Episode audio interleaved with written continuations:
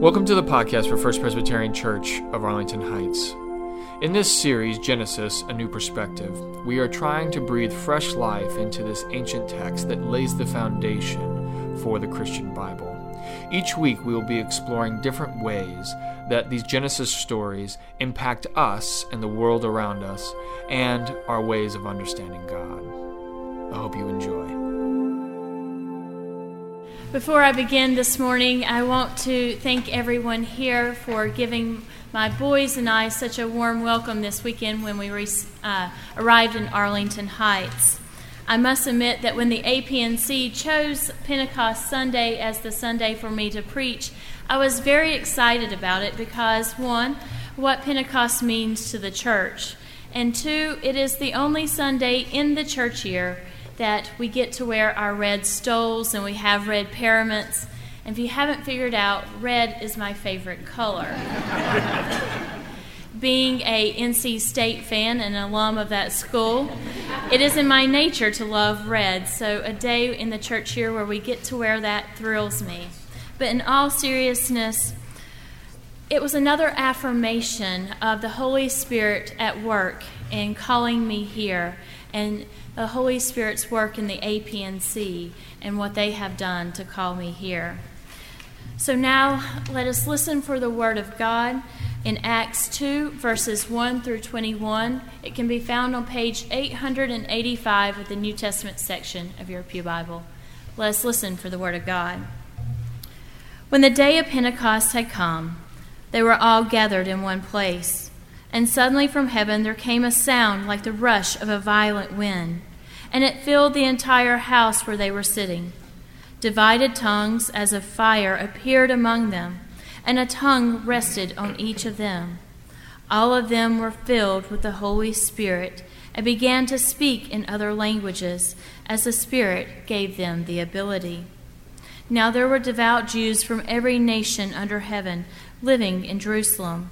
And at the sound, the crowd gathered and was bewildered, because each one heard them speaking in their native language. Amazed and astonished, they asked, Are not all of these speaking Galileans?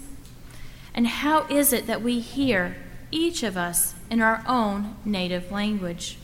Parthians, Medes, Elamites, residents of Mesopotamia, Judea, Cappadocia, Pontus, and Asia Phrygia, Pamphylia, Egypt, and parts of Libya belonging to Cyrene, and visitors from Rome, both Jews and proselytes, Cretans and Arabs.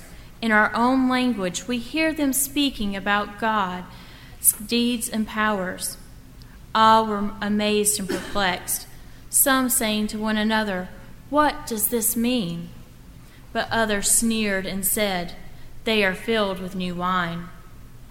But Peter, standing with the eleven, raised his voice and addressed them Men of Judea and all who live in Jerusalem, let this be known to you, and listen to what I say. Indeed, these are not drunk, as you suppose, for it's only nine o'clock in the morning. No, this is what was spoken through the prophet Joel. In the last days it will be, God declares, that I will pour out my spirit upon all flesh and your sons and your daughters shall prophesy. Your young men shall see visions.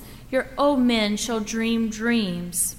Even upon my slaves, both men and women, in those days, I will pour out my spirit, and they shall prophesy. And I will show portents in heaven above and signs on the earth below blood and fire and smoky mist. The sun shall be turned to darkness, and the moon to blood, before the coming of the Lord's great and glorious day. Then everyone who calls on the name of the Lord shall be saved. This is the word of the Lord. Thanks be to God. The story of Pentecost is a Christian classic. It's much like the birth narrative or Jesus' resurrection. It's the story that we revisit every year, and we retell this story. Most of us can tell the story by heart, or at least we know the main points of the story to be able to retell it. And everywhere today, there were Sunday school children gathered in their classrooms making headbands with paper flames on them. and people wearing red to worship in order to symbolize the flames that were placed upon the disciples and the people gathered that day. We, give this story authority. We give it authority in our lives and we point to it because it is a story that has importance to us, just like Jesus' birth and Jesus' resurrection. It's the story that marks time for us, not only in the church year, but as the starting point of the church. However, sometimes we get so wrapped up in it being the birthday of the church or the Holy Spirit being given to us as a present by God, like a birthday present, that we forget that it is a fulfillment of prophecies and promises. From the prophet in the Old Testament, like Joel, to the promises made by Jesus in the New Testament that a paraclete, an advocate, would be given to the people so they may be able to experience the Spirit. We have heard about this Spirit from the beginning of the Bible. It's sometimes easier to focus on the story as the birthday of the church because, in all honesty, the Holy Spirit is kind of confusing, hard to comprehend and understand. Some people even refer to the Holy Spirit as the unknown member of the Trinity. And whenever you ask a Presbyterian, most of the times they can come up with what God means or what Jesus means and their belief in both. After all, we have a Cliff Note version for us in the Apostles' Creed. So if you look at the Apostles' Creed, it tells you what we believe about God and what we believe about Jesus Christ. But all the Apostles' Creed tells us is we believe in the Holy Spirit. That's it. So then we look to our scripture to tell us about what the Holy Spirit is. And if you look back at Acts 2, we are simply told that suddenly from heaven came the sound of a rushing wind, and it filled the entire house where the disciples were gathered. That it divided tongues as of fire, and it rested upon each of them as the Spirit filled them and began speaking in other languages as the Spirit gave them the ability. And that's it. That's all it tells us about the Holy Spirit. Yet for the disciples, this was their baptism in a sense. It was their introduction to the Spirit and the fulfillment of the promises that Jesus had made to them. It was their beginning to the commandment that Jesus had given them in Matthew 28 to go into the world making disciples. When the wind swept through that house that day, it was a wind of change. It was kind of like the scene from Mary Poppins, where all the nannies are lined up on Cherry Tree Lane, waiting for their chance to interview for the nanny position for Jane and Michael Banks. And Jane and Michael Banks had very carefully written out their own advertisement for what they wanted in a nanny, presenting it to their father, who promptly ripped it up and threw it into the chimney. Well, then this huge, then you see the TV or the screen pan up to the weather vane, and the weather vane changes directions.